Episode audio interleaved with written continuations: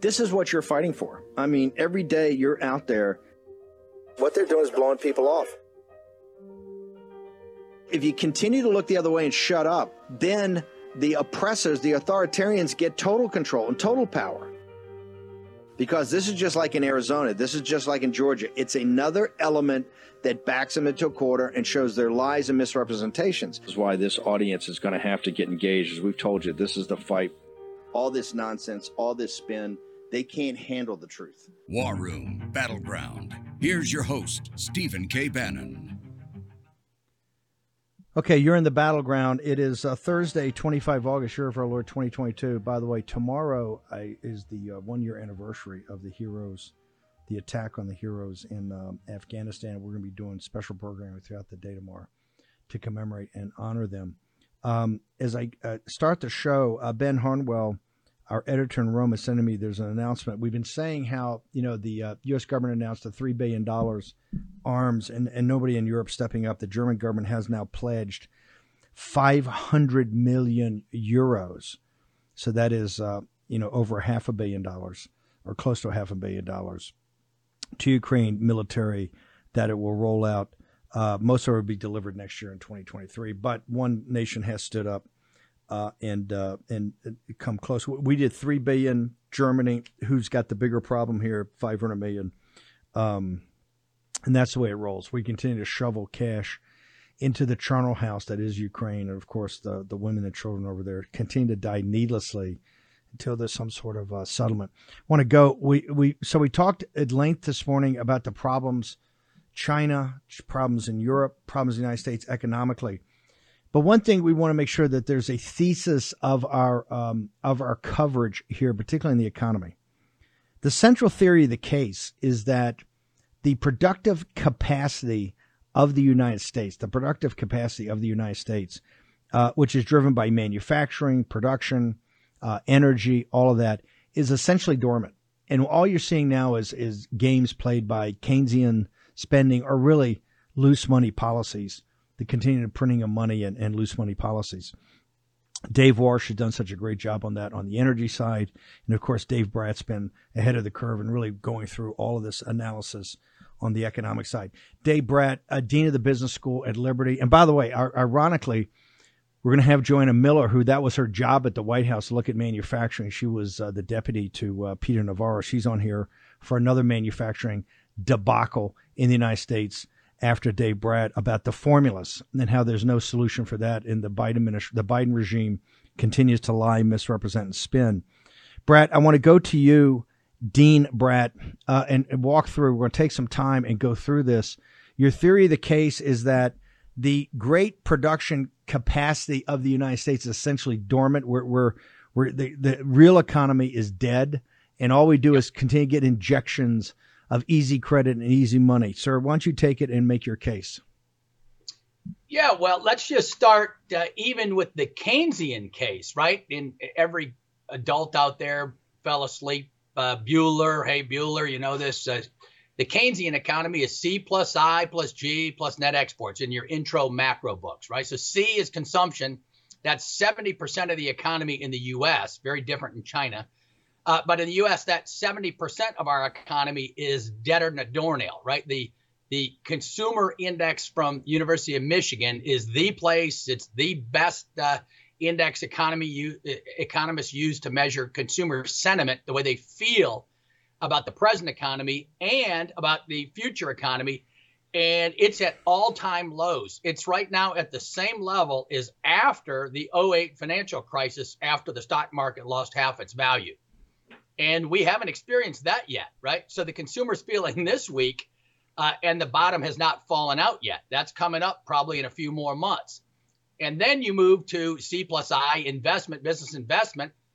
And as you were just saying, uh, and as we said this morning, uh, the uh, Richmond Fed has the new PMI uh, that fell to the lowest levels. Uh, we've seen just a huge downward drop, and that's reported today by the Richmond Federal Reserve Bank. They each have their own little specialty. Just explain, explain, explain to explain to the audience once again PMI why it's the only global, uh, the only uh, indice we can match globally, and why it's so important. It's kind of inside baseball, but why economists and investors and hedge funds really look at PMI? Yeah, well, it it's your index of, of what you're actually making as a country, right? And so it's kind of a snapshot of taking into account uh, China and uh, their downfall and at how the supply chains are affecting our manufacturers. And you know, Steve, Navarro and, and and Steve, you know, go way back. They're the first uh, in the world uh, to put pressure on that story, and, and largely, but it's it's the, it's the purchase it's the purchase it's the purchasing managers index. So it's those yep. those guys inside the factories, inside the companies, whether it's a service or manufacturing, they're actually deciding, hey, I need to buy more of this to keep a production line going. I need this for service. They're the really they're they're the node that everything kind of revolves around in these businesses, and their index they're always reporting in. You can tell the real health of this by the by how robust that index is. Yep, yep, that's right, right. And so right, and so now you've got that C plus I investment, and then you know government. Uh, government has been, you know, as you've reported the whole year, been growing and printing spending, and then the Fed has accommodated their spending uh, with money uh, growth to boot, and then you got net exports, and the uh, we've shared with people before, but you know, just as one indicator of if, if China sneezes, the world gets a flu. Uh, but the uh, Bloomberg and Rand had an article that if uh, China goes to war against Taiwan, it's a five to ten percent GDP hit to the U.S. and a thirty percent hit to China. They are much more dependent on the rest of the world. So if they have a thirty percent GDP hit, it's all you know, it's all trade based in China. Our economy is only about one fifth traded. Uh, so we get hit hard, uh, but nothing like China gets hit. And then the secondary effects, those are the effects just from a one year war. And obviously, the supply chain, you think you got supply chain problems now, they'll be non existent uh, if that kind of an event happens. And so this morning, I put up some charts uh, just to kind of show the populist understanding of what's going on that matches this. Uh, and, and the Keynesian thing is all demand side, like you just said, right? It focuses on government spending and monetary stimulus and all that. So they're propping up the economy. And I left the show joking, but just it's it's uh, it's a good analogy just so you get the numbers in your head. Just a, a one trillion uh, increase in spending like they just did uh, comes out to be about you know it's six six six six four sixes, but it's about seven thousand dollars in stimulus per person for every working person. So uh, people say a trillion dollars. What's that? Well, that's enough stimulus to get you by November. If you're a little bit cynical, about economists and the, and the lack of economists out there speaking on on any of these issues uh, should tell you everything you need to know. And so earlier today, Cameron, if you got some of those charts, we'll just whip through them because they all tell the same story just from different angles. Uh, but here you see uh, Americans, right? It's kind of a populist graph. This is not Republican or Democrat or whatever. It's just everybody. Everybody starts Googling the word recession. Guess what? uh, right when they feel like uh, there's a recession coming on. And it, it, it, proves to be a very accurate predictor. And then there's a few other things that are correlated uh, with this chart. You can go on to the next chart, but falling stock prices, rising fuel costs, uh, rising mortgage rates, all of those you see. And then we went over this, and again, uh, kind of evidence of almost a political business cycle, right? And that's a formal term. You can Google that. And so here are, you know, economist forecasts from you know the blue chips and all the the Federal Reserve, and they're all in unison somewhat. And of course, way too rosy, right? They had us growing at four percent, then three, then two. Now we're down, we're shrinking. We're at negative one and a half. And then I noted this morning, Goldman Sachs still has us growing uh, at one and a half percent this year, 2022, after we've shrunk for the first half a year uh, by a percent or a percent and a half. So there's no way that can be. And so then uh, I kept Googling a little bit, and uh, Fannie Mae, uh, they have us growing uh, at, at, you know a, a, much slower rate, maybe a half a percent this year. Uh, even that's optimistic, right? I think that we're still going down mildly for the rest of this year. But then next year, the consensus is all the stimulus wears off, uh, the supply shock stay, and global demand by everyone out there is going down, down, down and that'll have a profound impact on our economy, of course, as well. And so the next few charts, I just kind of get at this. I went over productivity uh, decline this morning. That's obviously linked to uh, the student loan issue, right? And just the misallocation. in, in addition to the equity concerns, right? It funds up, you know, 250,000 per couple that go to Ivy League schools, like you were saying. And, uh, it, and of course, higher education is, you know, roughly correlated with the upper half of the income distribution. And so you got the bottom half of the income distribution, including the poor, paying for the wealthy to obtain higher education degrees.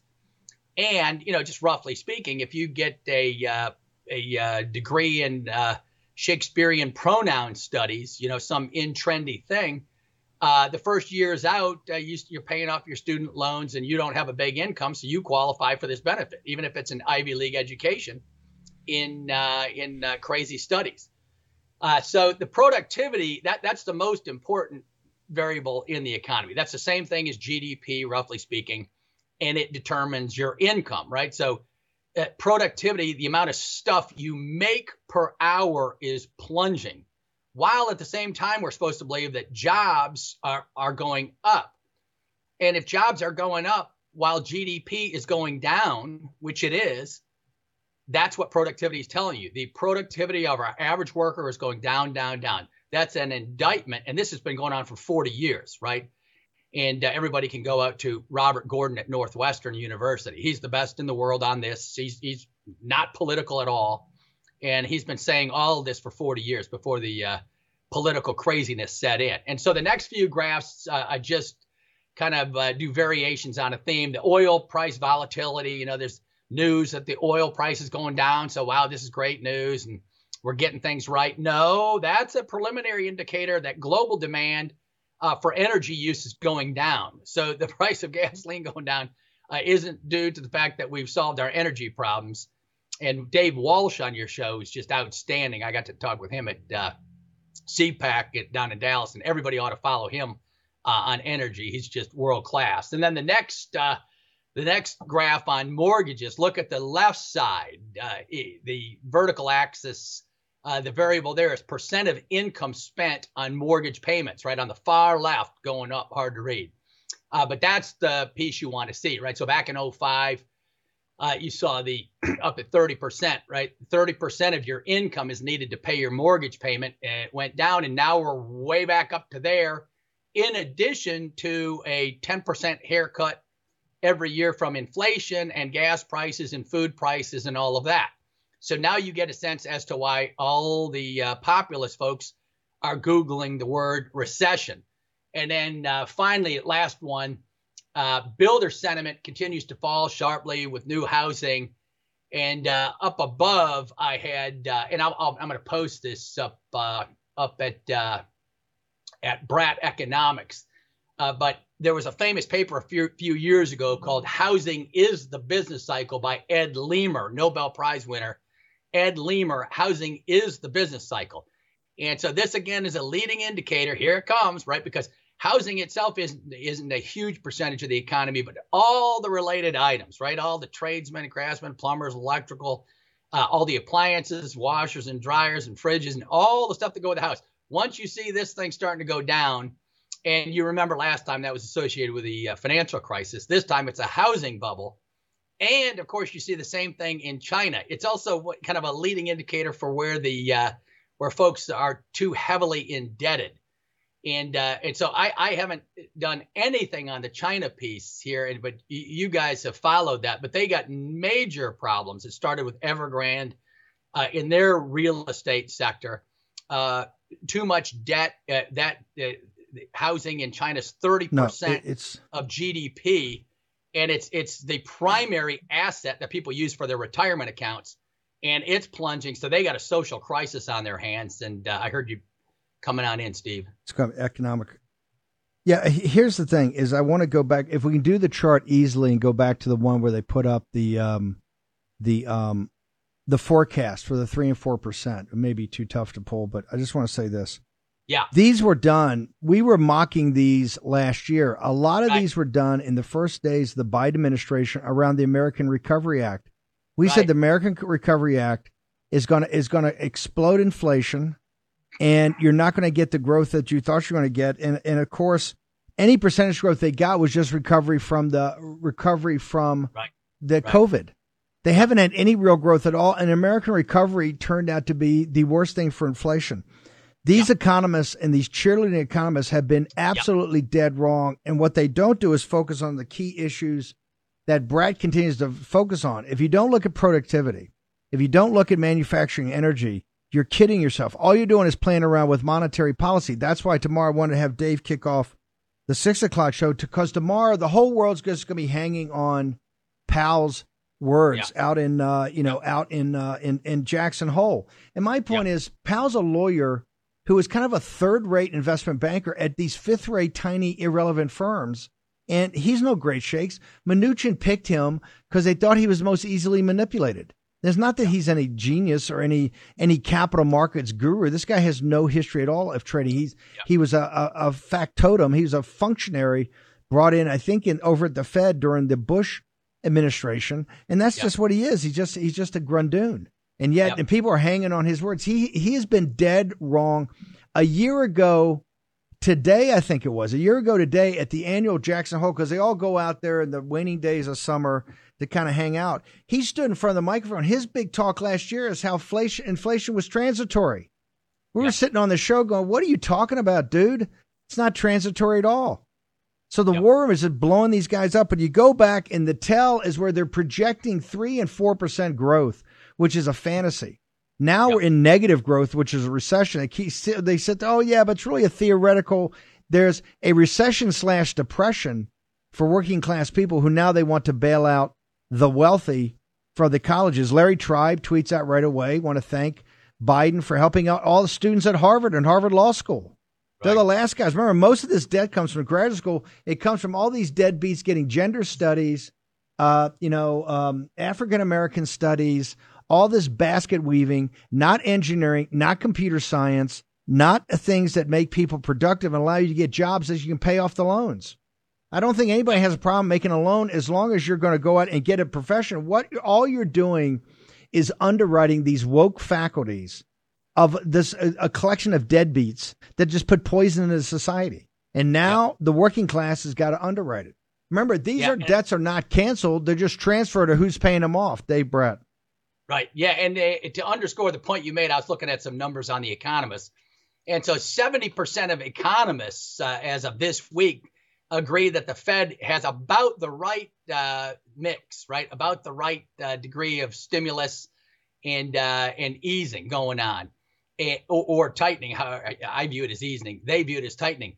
Uh, but that's kind of shocking, right? So that that's back to the uh, political alignments of faculty, and that's all readily available for people to see, right? So most economists are academic trained at the Ivies and around the more liberal departments, and even if they're conservative, they can't say so right? But it's interesting about 80 or 90 percent of of uh, CEOs and COOs uh, think they're off course, right? So the business folks think these forecasts yes. are ridiculous, but they they're not well, they can see that. making. They know what's coming down that's, the chain. That's, Anyone, what, that's why Bloomberg yep. Bloom, Bloomberg had, yep. Bloomberg had to say today 50 percent of CEOs think they're going to commence layoffs in the next six right. months to next year. Yep. Dave, how do people get to you on Gettr? You, have got you're putting this stuff up all the time now that your wife taught taught you how to use social media. Um, right. how do how do people get to your how do people yep. get to your stuff, Dean Brat? Yep, Brat B R A T Brat Economics at Gettr, and then I'm up on uh, Rumble on the show. You can watch it there. And then uh, parents, uh, bring your young scholars to Liberty University. I'm on the third floor. I got an open door policy. All the students are back in the halls. Pumps me up. Just great, great students here and, and great human beings and faculty. And so uh, come take a visit. We still teach uh, the Judeo Christian West, all the founding principles that made us great. And of course, God is our founding and first principle always at Liberty. And so thanks, Steve. Uh, thanks for having me on. God bless everyone out there listening. Amen. Great, job. Uh, Joanna Miller is on today about the formula, but Joanna, you were Navarro's wingman in the White House of manufacturing. When you see these numbers, given what you were able to accomplish in the team with President Trump in that great year of 2019 before the CCP virus. Just give me your first impressions of when, when you see, given everything you worked on at the White House and how great, uh, the, how great you guys were, were, were there for manufacturing, for working class people, for wages. Tell me what you, as a young White House aide, look at this now. What these numbers scream to me is a total neglect of American manufacturing, American workers. It's extremely sad woke universities are training people, just like you were saying, to get basket weaving degrees because the interest and investment in American manufacturing, high paying manufacturing jobs, high paying engineering jobs just isn't there. Companies like Westwin Elements setting up the first U.S. cobalt refinery are completely abandoned and having to figure out how to onshore their own supply chains and, and set up high paying manufacturing jobs for national security and patriotic reasons, completely independent of President Biden. It just shows a complete neglect of, of national security and economic security priorities by the Biden administration. What do you think? This is your generation. Tell me what you think of the Laurence Tribe saying, "Hey, I want to thank Biden for paying off all the loans of my students at Harvard." And two thirds of the nation don't have college degrees. What, what, do you think this is just up in the grill of African American and Hispanic working class folks?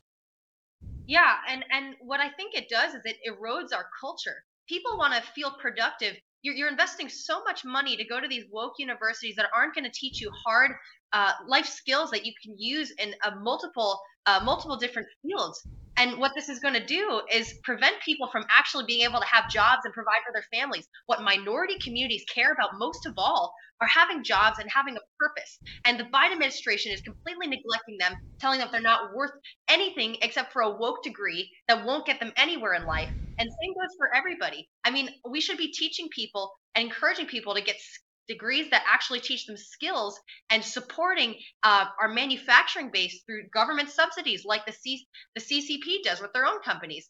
Here, it's like we expect our industry to take care of itself uh, no matter what, while we continue to just facilitate this uh, globalism uh, order, the new liberal world order that the Biden administration wants us to uh, to uh, put out here, while every other country is working on onshoring its own supply chains and protecting its own people.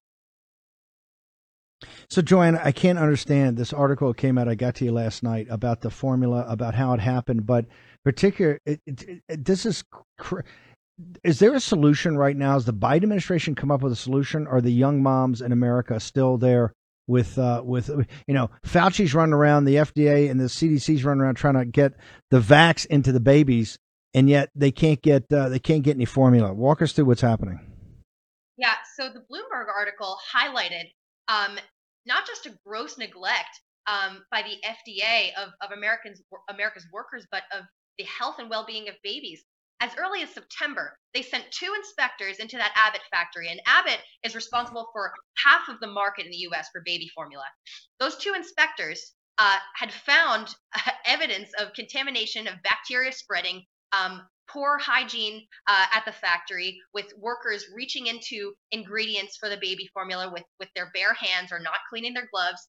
And this resulted in babies getting hospitalized and dying. And so you have those two inspectors. Yes, it's, it's horrible that the Abbott factory wasn't able to fix that on their own. But when you send the FDA in there, it's the government's responsibility at that point to take care of the factory, especially when babies' lives are at risk and their brain development being so young and vulnerable uh, when they're dependent on this formula. So you had as early as September 2021 a whole uh, series of warnings coming from Abbott uh, in October, and then letters of reports getting lost within the FDA. And this is the reason that they didn't take action. They were aware for over a year. And just to uh, to make another point, um, the Abbott factory had gone down in February and shut down completely. Um, and they provide a significant chunk of formula for low income families. The Biden administration um, has expanded access for low income families in states because under the specific program called the WIC, you're only able to access a particular kind of formula depending on what state you live in. The Biden administration has expanded access to different kinds of formula um, for these families and extended this deadline to December 2022, indicating that they have no ability to fix this factory even a year later uh, from when it went down. So you just have neglect of America's babies, their health and well being, and now mothers on Facebook.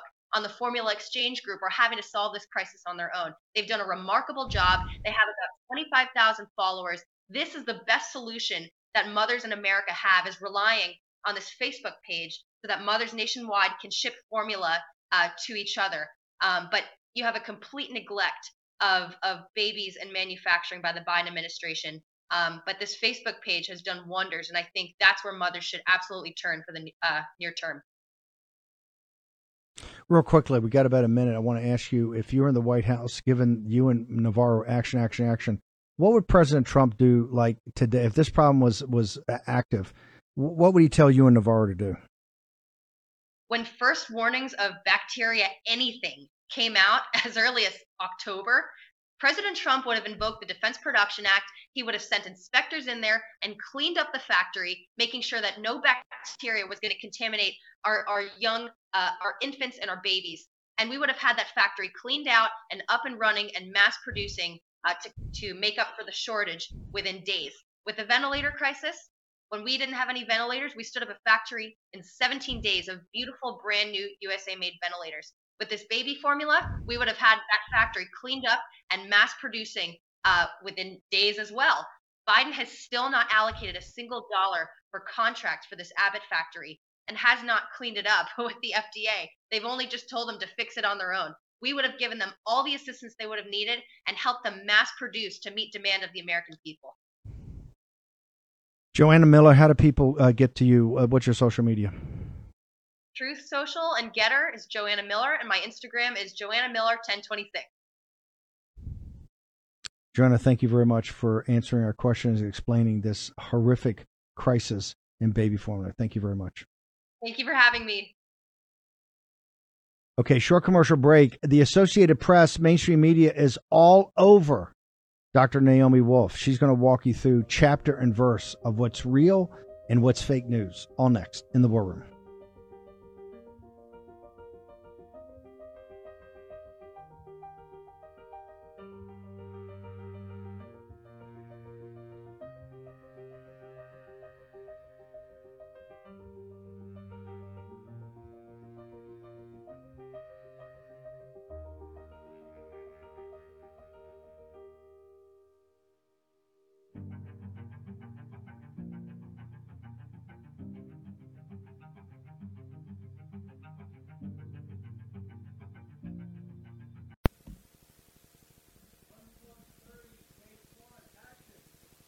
War Room Posse, you already know free speech is under constant attack by the swamp and their big tech allies.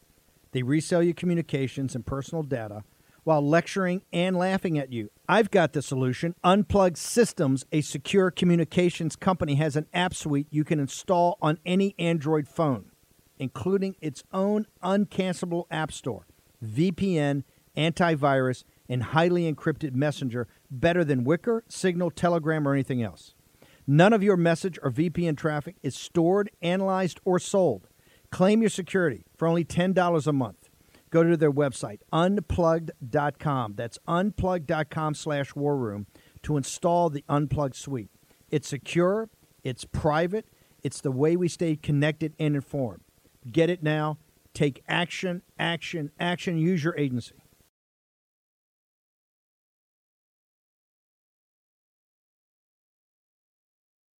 War Room Battleground with Stephen K. Bannon. Okay, welcome back. Uh, Naomi Wolf who's been doing some amazing work with this team of 3,500 volunteers from the War Room Posse, plus about 250 lawyers. They've got lawsuits, they have reports, they have studies. But here recently, you've got the mainstream media now, and I think this tells us she's over the target. Naomi, thank you for joining us. Uh, let's talk about the AP story. You're over the target. They're coming at you hard. Uh, let's walk through the story and then walk through. I know you've got a way to uh, to counter these and update them. So you take it away, ma'am. Yeah, um, I look. I do agree, and I've learned to um, conclude that when there's big resources devoted to a big smear campaign or a big um, critique, that usually does mean we're over the target and that we should look more deeply. And I this is okay. Hold on, hold on. This is not this is not a this is not a critique. This is a smear campaign. They understand you're going to the heart of the beast. You you've put you've you you've got Pfizer and these big pharma companies on their back foot with a little guerrilla operation of a bunch of very smart volunteers, very dedicated volunteers, a great team in Amy Kelly, some great lawyers.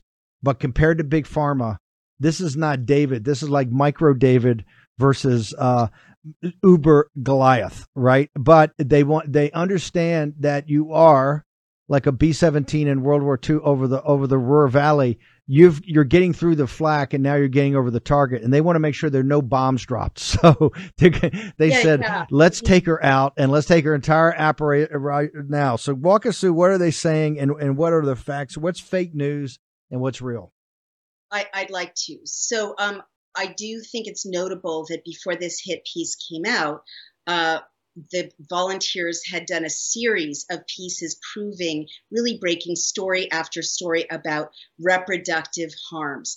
Um, this goes back to May when uh, then one of our volunteers groups broke the story, which you can see on the Daily Clout website, showing that there had been a, a, section in the Pfizer documents that shows a miscarriage rate and a spontaneous abortion rate of over 76%.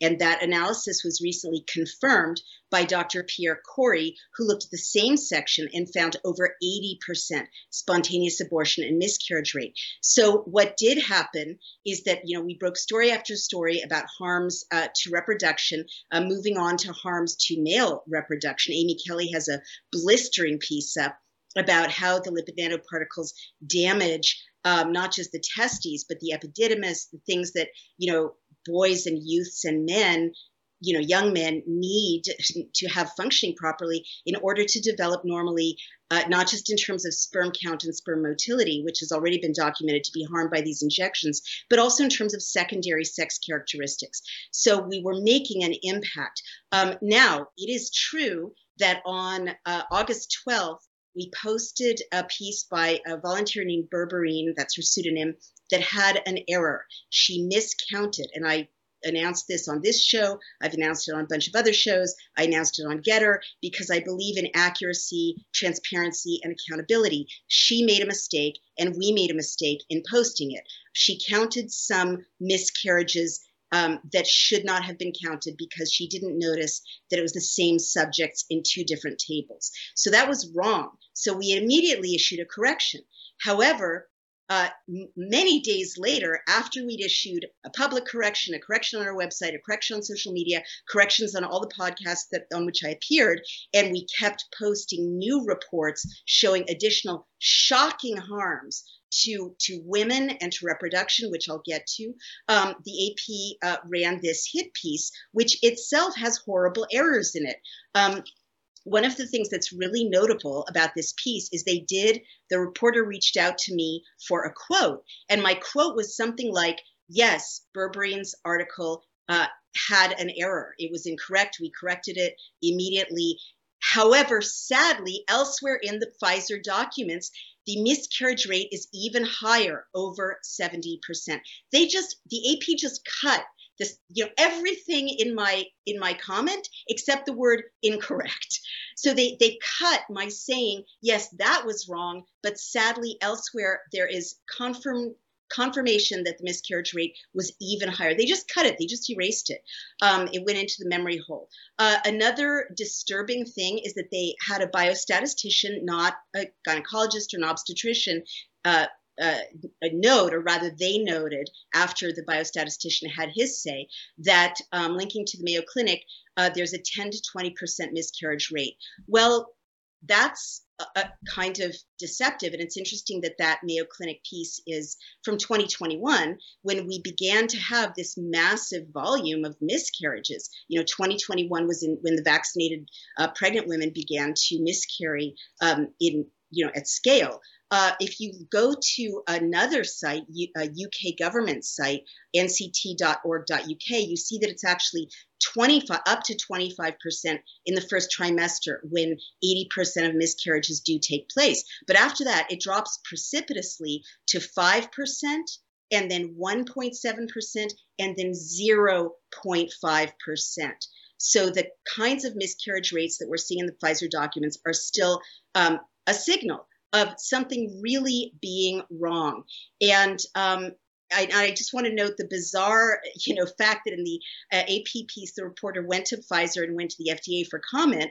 Pfizer said, "Oh, we had, you know, 44,000 subjects, and there wasn't, there were were not miscarriages reported." And I, I did a double take when I saw that because um, if they're talking about the same table that I understand them to be talking about, pregnant women were excluded intentionally from the trials uh, because it wasn't safe to include them. That's why I've been saying for months now that the assurances that to pregnant women that the vaccine was safe and effective for them was based on a study of 44 French rats followed for 42 days. That was the pregnancy study. Uh, nonetheless, in the Pfizer papers, um, 270 women got pregnant. And you really need to look at this section. The report is up on Daily Clout. And again, Dr. Kory confirmed our analysis. Uh, Pfizer lost the records of 234 of those women, and that's illegal. You're supposed to follow these women all the way through. Um, but of the 36 that were left, 28 of them lost their babies. So over 70%, 28 of them sustained spontaneous abortion or miscarriage. So this AP piece didn't cover any of that, right? They didn't cover any of the abundant documentation that Etana Hecht has provided. Okay, hang, hang let, let, let, me let me just hang, let me let me just understand something. Although there was a mathematical uh, miscalculation in your study. Directionally and everything else, the study was correct. But instead of having almost half, which blows my head up, it was over a quarter. I just want to make sure the math you've done that's over. It's twenty six percent. Is that the correct number? Not forty. Two percent would would be put them in. Two percent you should put them in prison. Is it? Right. It's twenty six percent. Correct. As one.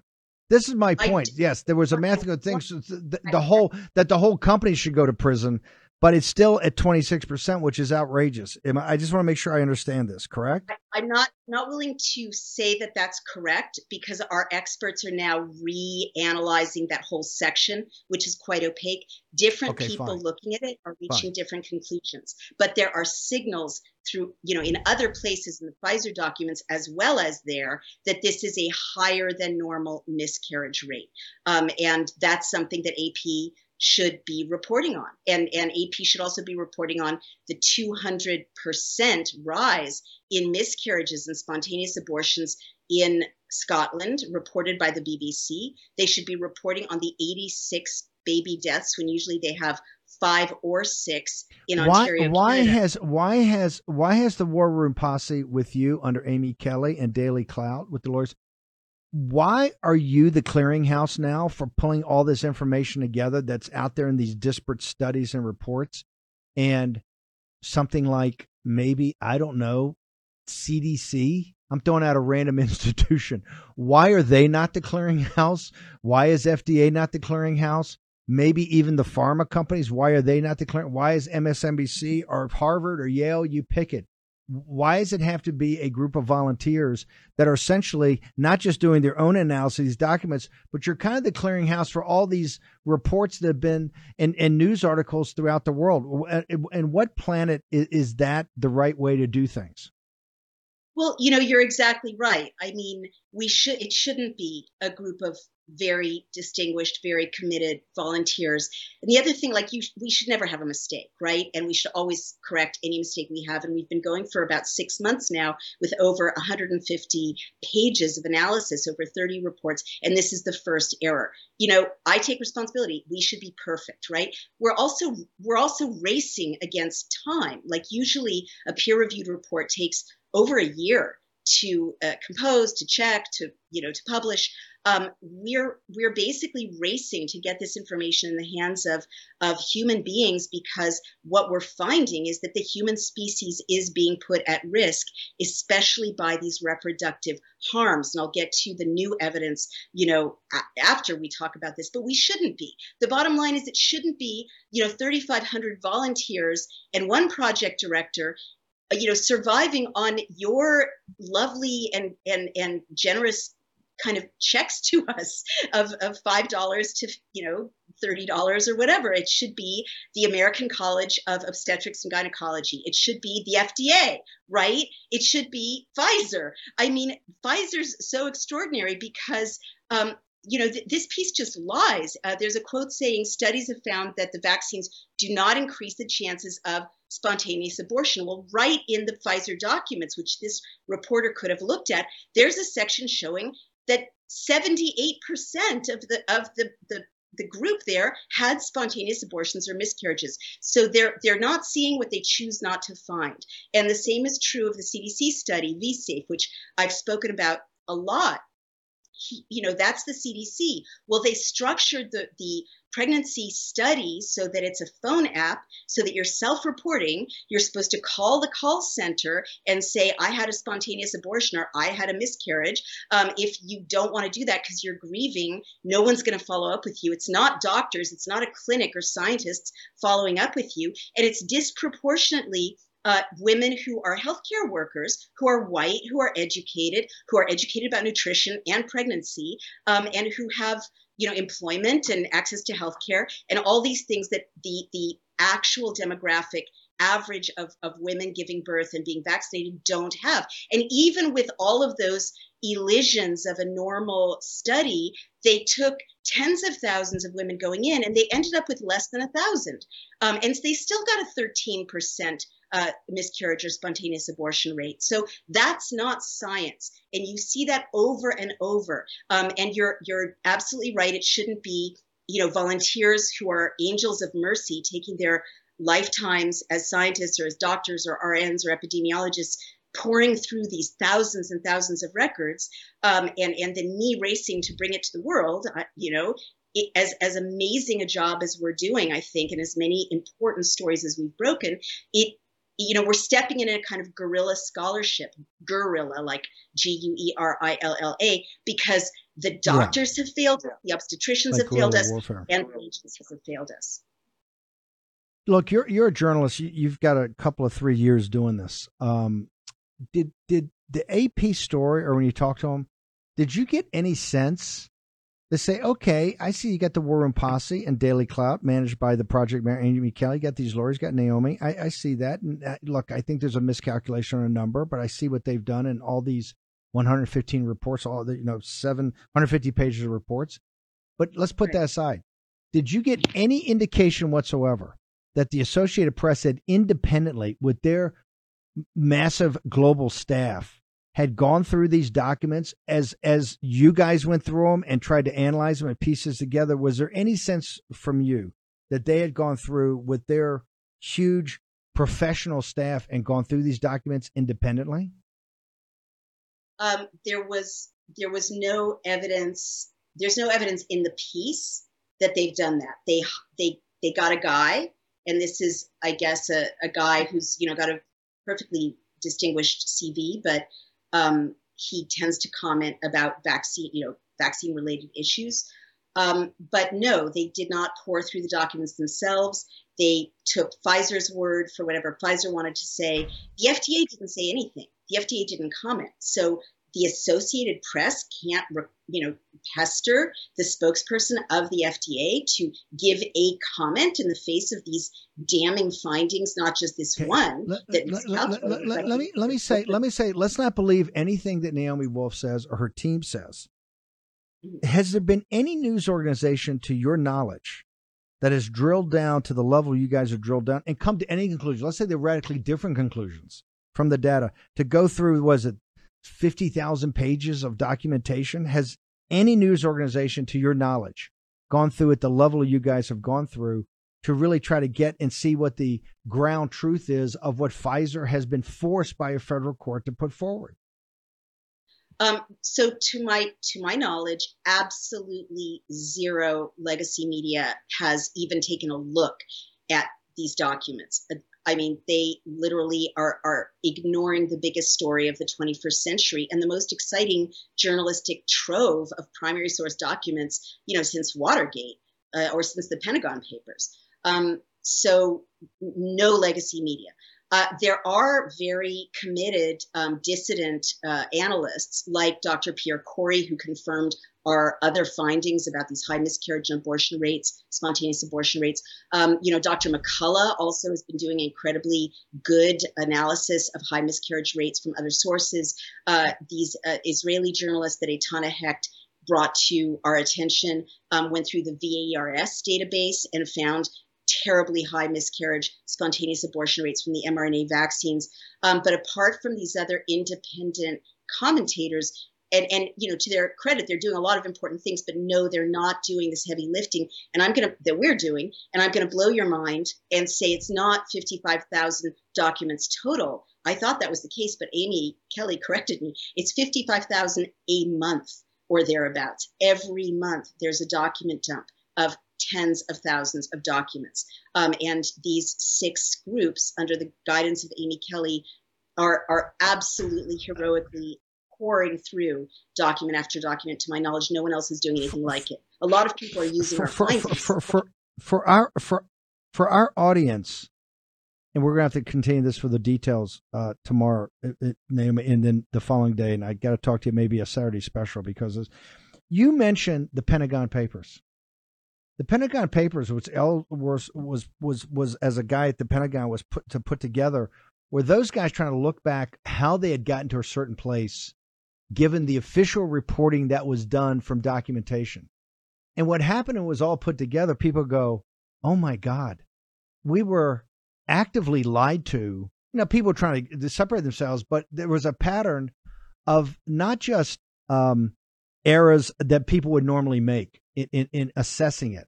But there was obviously outright lies and, and lies to the American people consistently to justify the war and to justify our, our, actually winning the war. The reason we were putting more young men into this charnel house over there. You made the mm-hmm. exact point. This is the Pentagon Papers of this generation. It's sitting there in the mainstream media. By the way, the New York Times made its bones on the Pentagon Papers, right? Uh, Neil Sheehan, what a bunch of guys won Pulitzer prizes as they should have. It was shocking, and it changed the direction of the country, not just politically, but the structure of politics with different committees set up, and we were not going to believe certain people anymore, right? The FBI, the CIA, that all came out of the railhead of the Pentagon Papers.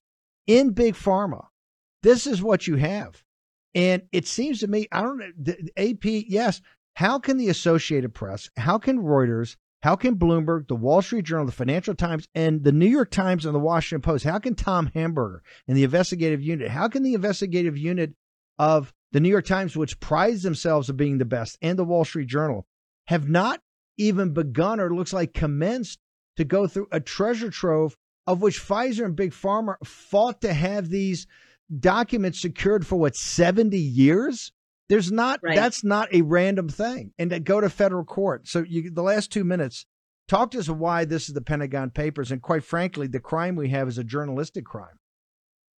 It is also journalistic crime. It's it's a multivalent crime. It's a you know our, our government is refusing to answer basic questions. The FDA is the custodian of these documents, and they didn't bother to answer the Associated Press when we've got now 150 pages of analysis of and you're right about how the FDA has harmed us and and let us be poisoned and let us be injured and let let us be killed and let the next generation be sterilized. Um, and you know, Pfizer's certainly lying, but they're a private company. I expect them to lie. Um, and and journalists have, have absolutely betrayed the trust, the public trust, in not covering this story. Um, how is it the Pentagon Papers? Well, I'll tell you. I think you're right about the cumulative nature of what we're doing. And I try to be humble, but what these people have done is is monumental. You know, I'm just the reporter of their work. Um, it's cumulative, right? It's now it's now over 150 pages, over 30 reports, one after the other after the other, showing lies, twisted data, um, harms that were covered up, harms to kids' hearts, harms to ovaries, harms to testes. And I think that what's happening is it's been a hammering, especially the last few weeks. But but really, what happened yeah. is that with the report of t- Dr. T- Chandler, hang, hang on, we're gonna hold we're gonna hold that to tomorrow morning. Give right now how everybody gets you on social media, how they get to the Daily Clout. Sure, thank you. So everyone go to dailyclout.io and read what we're talking about. You know, read these, especially the Dr. Chandler piece, which um, I'll save for you, showing that the next generation is being sterilized and that women especially are being harmed. Um, go to Dr. Naomi. Wolf on Gettr. That's where I post a lot of this material. And um, my book is The Bodies of Others. It shows how this uh, whole machine of injection geared up to harm us. The, and please the journey, the journey, the hero's journey. We'll see. We'll be yeah, back we, here tomorrow at 10 o'clock tomorrow. See you then. Thank you.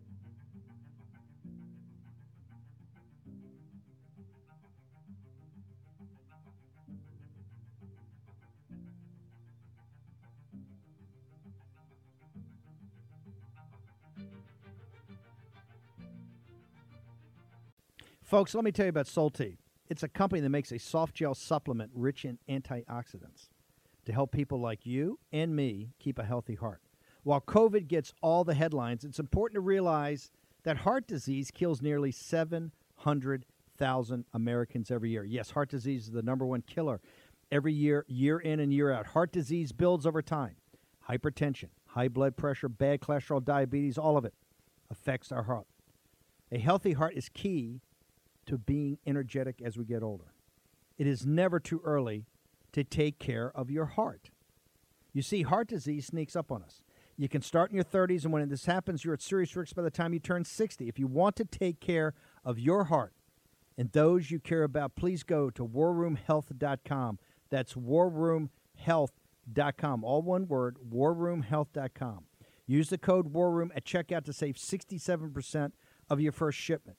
That's code War Room at checkout to save 67%. And do it again. War Room Health, all one word, warroomhealth.com. Go there today. You need, if you're going to be part of the posse, you need a strong heart. You need a lion's heart. How we're going to do that is with Solti. Go there, do it today. Check it out. They put Peter Navarro in leg irons for simply doing his constitutional duty. Now they want to put Peter in prison for standing up for Donald Trump. Please go to Amazon right now and order Taking Back Trump's America to help fund Peter's legal defense. Taking Back Trump's America provides a critical MAGA blueprint to put Trump back in the White House in 2024. Buy Taking Back Trump's America on Amazon today.